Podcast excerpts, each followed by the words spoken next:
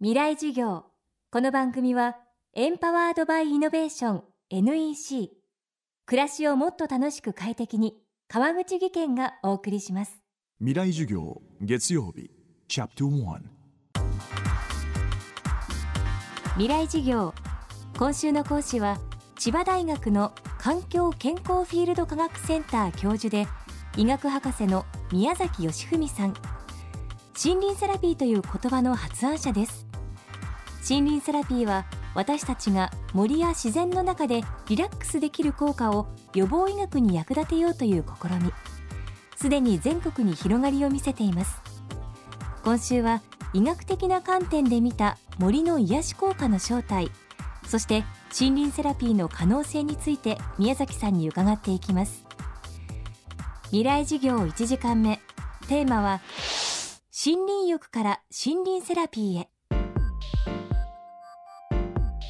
この自然の快適さっていうのはもう以前から我々経験的には感じてたんですよね。で森林浴という言葉が生まれたのが1982年これ林野庁の秋山長官という方が作られた言葉なんですね。でまあそういうところからだんだんとこう浸透してくるというか、まあ、経験的に基づいて、感じてたことが言葉になったというのが三十数年前ですね。しかし残念なことに科学的データというのがやっぱりなかったんですね。何が気持ちよいいのか。気分では分かってるんだけれども体の中にどんな変化が起きてるかってことが分かってなかったと。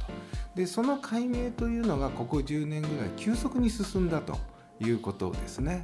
でそれに対応しましまして科学的なエビデンスを持った森林浴という意味で森林セラピーという言葉が出ましたでこの森林セラピーって私が作った言葉なんですけれどもあの森林療法という言葉にしてしまうと療法っていうのは病気を治すっていう意味が入るんですけど森林セラピーのあるいは森林浴の持っている本来の目的というのは予防医学なんですね。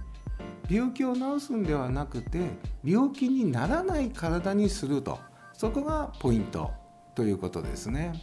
ですから、まあ、一例を示しますと実際に我々の実験においてストレス状態にある人っていうのは免疫機能が低下してるんですね。でそういう人が森に行くと体が生理的にリラックスするということが分かってそうすると次に何が起きるかっていうと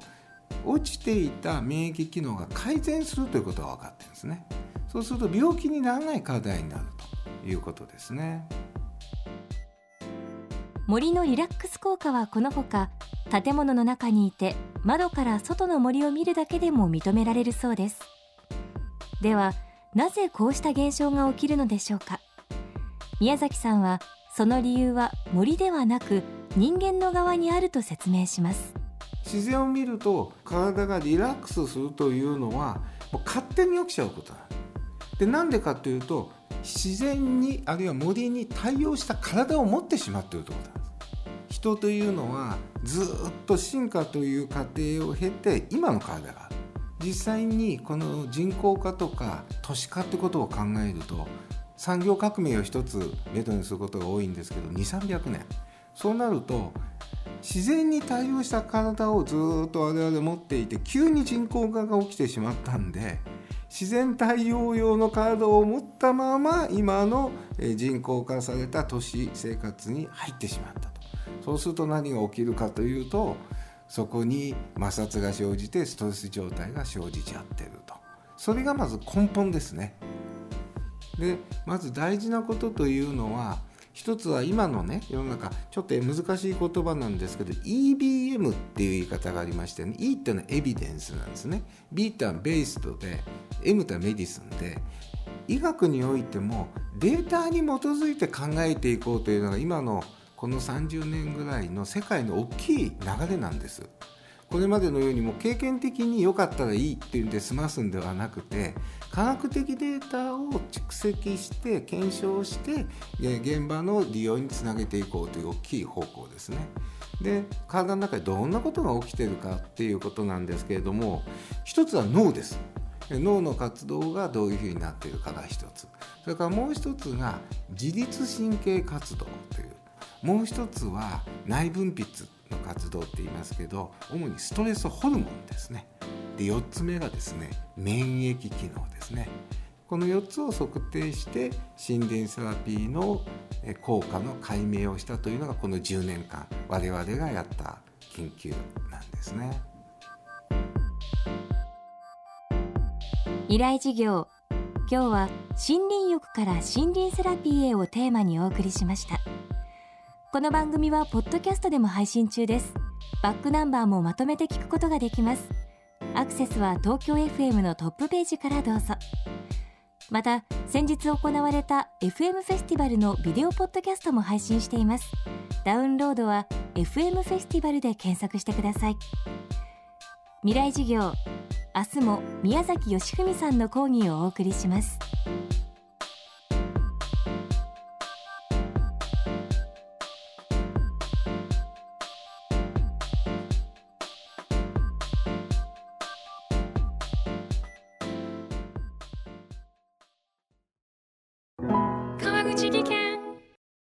階段での転落。大きな怪我につながるので怖いですよね。